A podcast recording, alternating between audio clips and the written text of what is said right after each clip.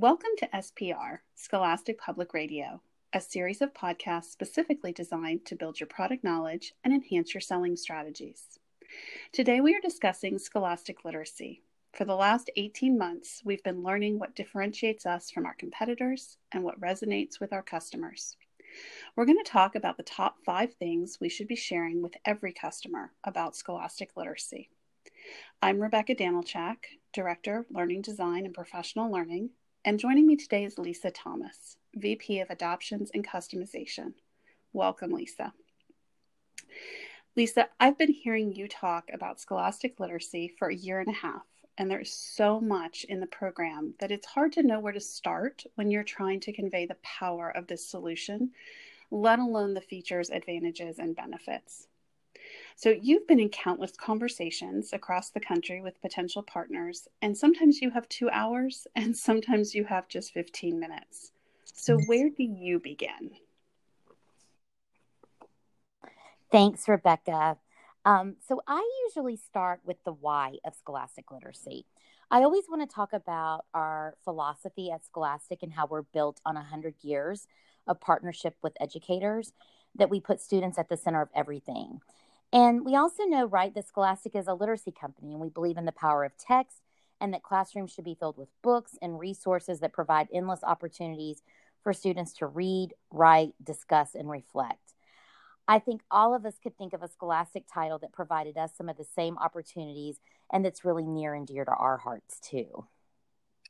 Well, that's true. And it makes perfect sense to start with the why. I think sometimes we get bogged down in the details and we forget about the big picture.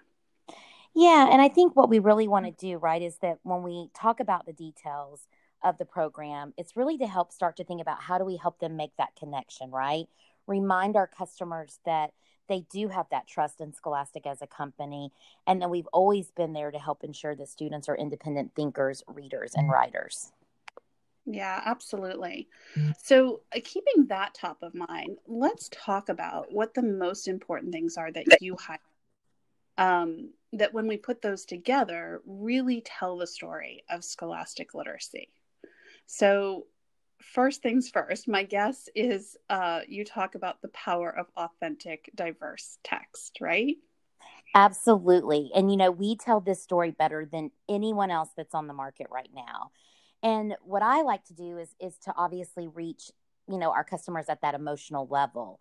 And so one of the things that I always do to talk about the importance of authentic text, and I know many of you have heard me do this, is to talk about my son Jack and the impact of authentic text on him as a reader and writer. And so I always share the example that because I know how much he loves baseball, that, you know, he had to choose a biography um, when he was a third grader and he had to read the biography and then he had to write a speech and he had to dress as that particular character and and be in that wax museum. And so for me it was easy for him to choose that authentic text because that's what he's exposed to so often and how he relates and connects with those characters.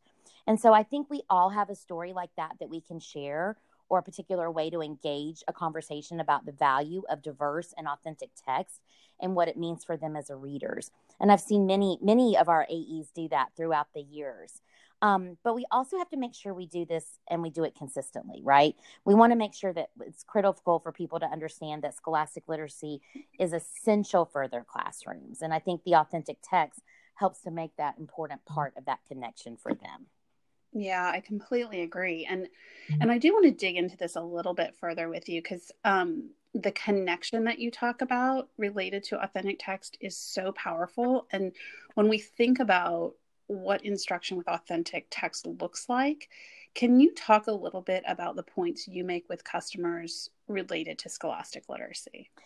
Yeah, Rebecca, and it really goes beyond just talking about authentic text, right, which is valuable and provides what we also want to help them understand, though, that it provides access to a wide range of levels, genres, and text types.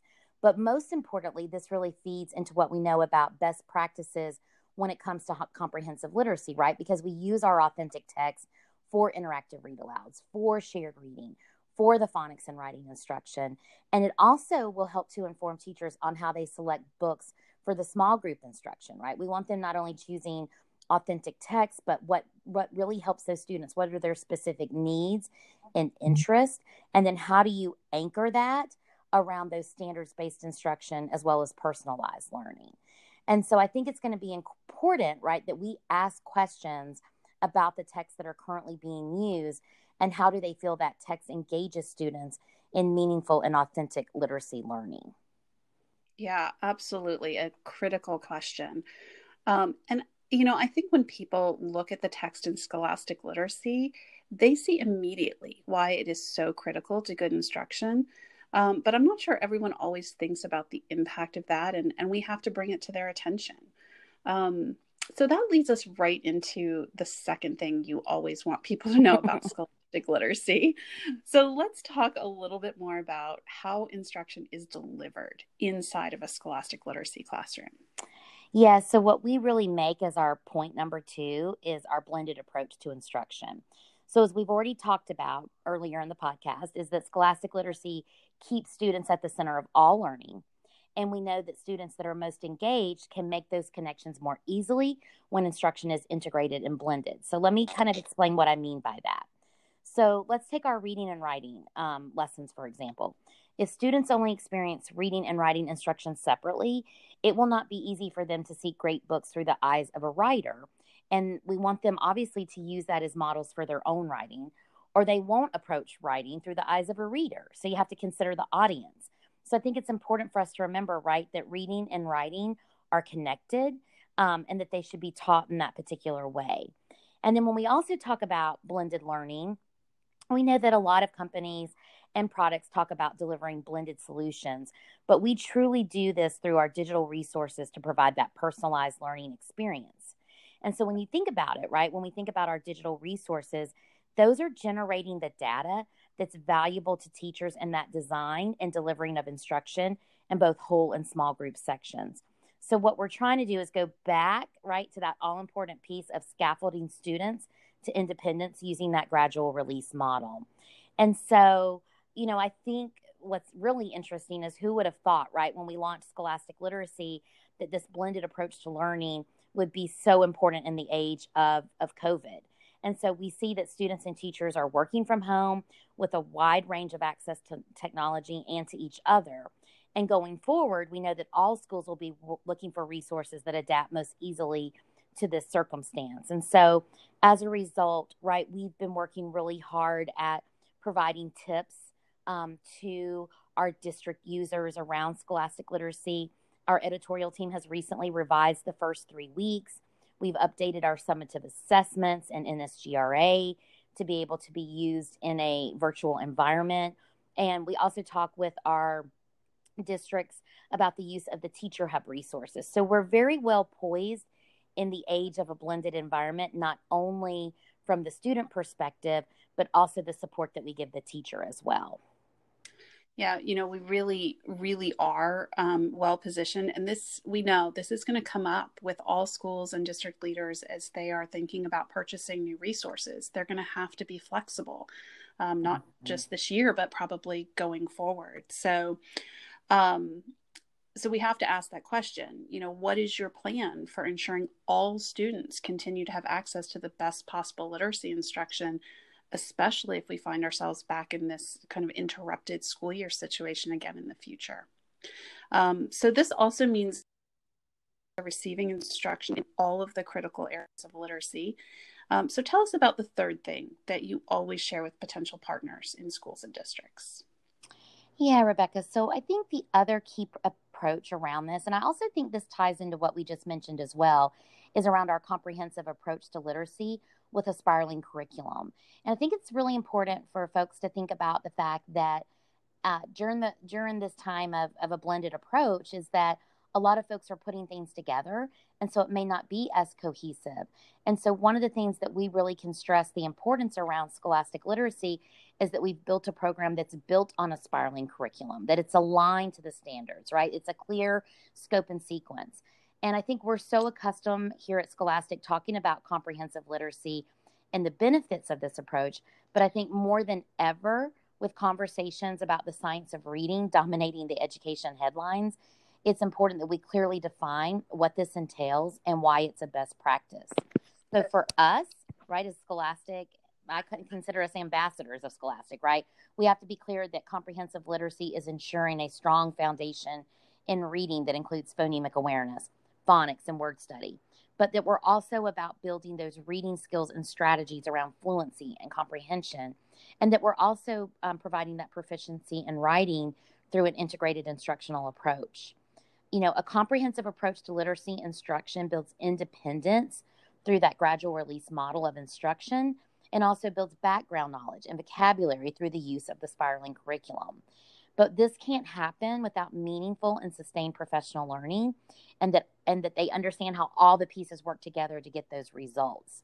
So when I'm talking with districts, I try to highlight our spiraling curriculum because for many of them, they've been creating their own curriculums, right? And they didn't think about, oh, how do I spiral from grade level to grade level or year to year?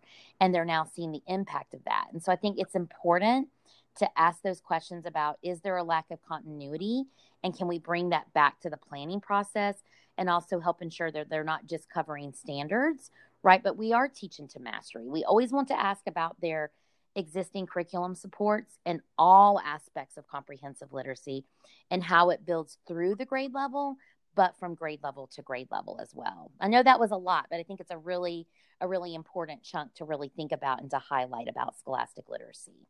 Yeah, absolutely.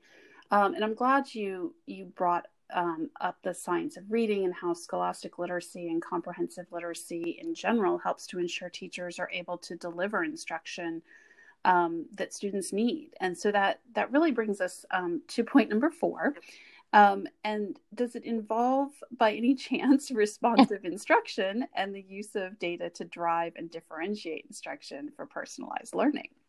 It certainly does. And I think you picked up on that a little bit earlier, right? That our data story is really strong. And so, one of the things that, um, you know, we've always talked about is our assessment timeline um, that we now have, and it shows the balance of both that formative and summative assessment, and how we also have our personalized digital tools, right, for students to use during independent learning.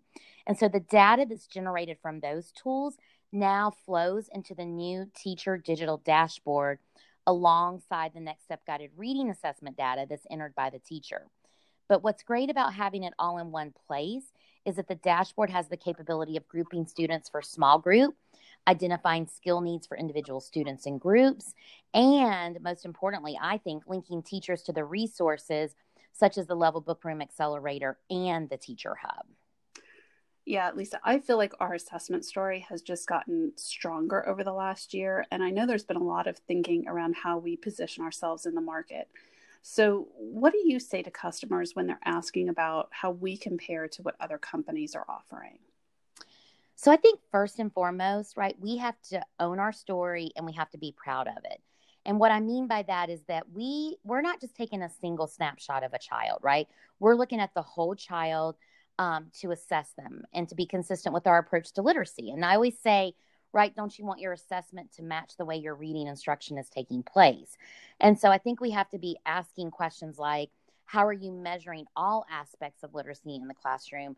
and ensuring that each student is progressing appropriately. And so I wanted to take just a minute to give you something to think about, especially given the time that we're in, is that I often ask folks now to think about, you know, if you go in for your well check or your physical, whatever you might call, you know, call it. But you know, you your doctor doesn't just look at one measurement, right? They get the entire picture of what's going on. And so I think that's important for us to think about and one of the things that I wanted us to highlight in our conversation is that when you look at our assessment opportunities, we yes, we have summative assessments for each unit, but our graphic organizers, right, are identifying those critical gaps of learning. The next step guided reading assessment is is really developing not only what is the student's instructional reading level, but where are they with comprehension and word development and phonics um, and reading interest? We also have our phonics um, offline assessment as well as the one that's built into FIRST. And then you have uh, various resources within Literacy Pro, right? You have SRM and you have your reading readiness test, and then you have your um, think mores that are going to give you that deep comprehension information. And so I think what we have to start doing is think about, especially when kids get back to school, is to begin to not they have a deficit mindset of, oh my gosh, what all do these kids not have from being out of school so for so long? But what are their strengths and how do i build them and make them an even stronger reader and writer? And i think that's the story we have to begin to tell around our assessment and what we offer I think that's such an excellent point, Lisa. And I know, you know, several of the things that you just men- mentioned roll up into the new teacher dashboard. And I know everyone's really excited about the new teacher dashboard and what that means for strengthening responsive instructional practice. So, as with everything in scholastic literacy, it's about keeping the student at the center of everything that's happening, which I think is a great great point and how you're thinking about um, talking about assessment as we go into this new school year. Um, so, with that in mind, there's one more point on your list, and it really gets to the goal of scholastic literacy. So, tell us about number five. Yeah, so number five is the one that I think we, again, we don't highlight as much around the standards aligned instruction in scholastic literacy. But I think it's important for us to be able to talk about that it was built very intentionally, right? That it provides that common language and the conceptual understanding of the standards language. And this is when we really talk about the work that Dr. Danielle Dickey has done with us and the work that he did prior, right, to coming to Scholastic. And I know it's not always easy to communicate it, but I think it's important that we all practice having this conversation. So oftentimes I try to put it back in in teacher language or educator language and say, you know, when I taught fifth grade, I always wondered why students couldn't write a summary. And I knew a lot of this work had taken place in fourth grade, but what I couldn't figure out is what where was the disconnect? And what finally dawned on me, right, is that we weren't using the same language. We also have to keep in mind that between grade bands like K2, 3, 5, 6, 8, there are also shifts in the standards and what the expectations call for. So in scholastic literacy, we talk about the spiraling of the curriculum from grade to grade so that students and teachers see the same language, use the same language and it's reinforced from grade to grade. It's also about that calibration of the of the language. And I love that terminology that we're all using the same language. And so in the professional learning for scholastic literacy, teachers can gain an understanding of the value of the graphic organizer and how it supports the students and helps them to become familiar with the language used on assessments so they're truly able to understand their point. And I think we have to ask our customers again how do they know their students are prepared to demonstrate mastery of standards? And you know and then we have to be able to convey that the way we just talked about it a moment ago. Yeah and i think approaching it with the educator language that you you talked about is is key. Um, and that you're also right with practice we can all message this strength of scholastic literacy.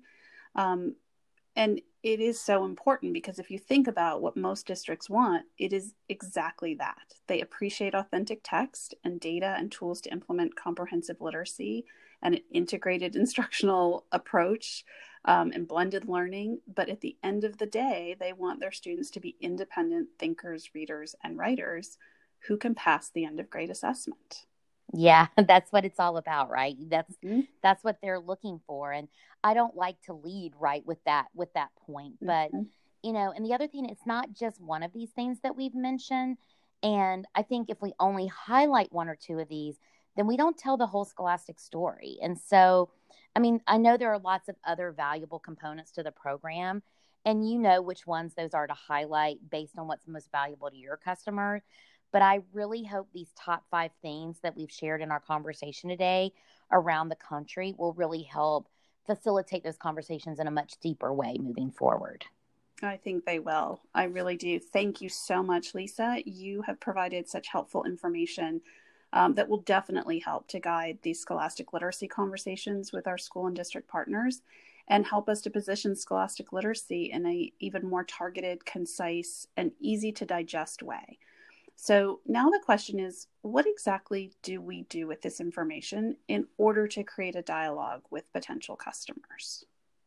So I would encourage every account executive to think about reaching out to both new new customers you haven't acquired and current customers and really talk with them about these five points. Um, use the Scholastic Literacy placemat as a guide because you can show all the parts and pieces. Um, share how it was built um, that it's a, in a way to address the pain points that you're uncovering in your conversations with those district leaders. And you must start with that high level overview, right? Don't get into the weeds or the details because then it'll just be too much for that particular person. um, there's so much to know about the program, about scholastic literacy, and we want people to really understand the philosophy behind it before we get into all of the you know minutia necessarily so I, that would be my advice in getting started and finding those new customers. And as we mentioned at the top of the call i think given the current situation in the world that you'll have a lot of customers who are going to be looking for a solution that is systemic that is cohesive built on a spiraling curriculum has a blended approach. I mean all the things that we talked about today that's great advice. Thank you, Lisa. And we look forward to exploring more of scholastic literacy on future podcasts. But for now, thank you, account executives, for tuning in to today's episode.